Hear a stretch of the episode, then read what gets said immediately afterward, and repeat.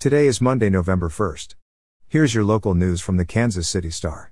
It will be cloudy and chilly in Kansas City today with afternoon showers in places. The high will be in the mid 40s. Here's today's top story Kansas Attorney General Derek Schmidt officially joined the ranks of Republican attorneys general suing the Biden administration over an executive order mandating federal contractors ensure their workforces are vaccinated against COVID 19. Seven states, including Kansas, filed the lawsuit in the U.S. District Court for the Southern District of Georgia. Schmidt announced the suit Saturday morning. The lawsuit asks the court to declare the mandate illegal and block its implementation. The lawsuit Schmidt joined is one of several filed in recent weeks against the contractor requirement. On Friday, Missouri Attorney General Eric Schmitt joined several states filing a similar challenge. Biden issued the executive order calling on all federal workers and contractors to be vaccinated against COVID 19 last month.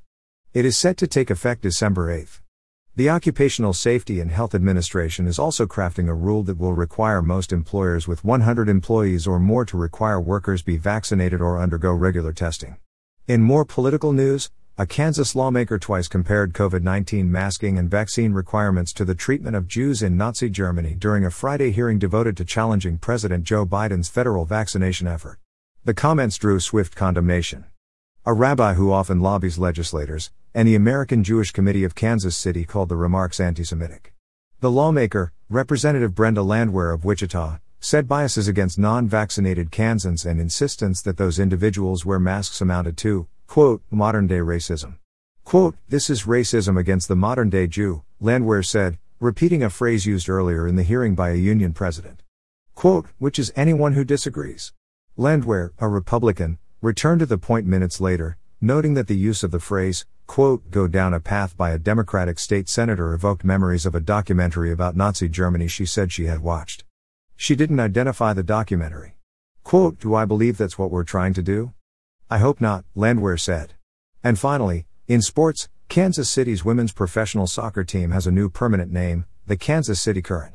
The first year National Women's Soccer League franchise played its inaugural season, which concluded Saturday night at Legends Field in Kansas City, Kansas, under a generic and temporary moniker, KCNWSL.